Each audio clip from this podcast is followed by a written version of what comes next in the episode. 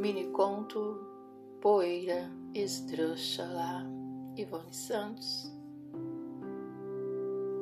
Eu, estranhamente, escrevo textos estranhos com um estranhamento inquietante que sai entranhamente das minhas entranhas estranhas, entranhados em mim, estranhados?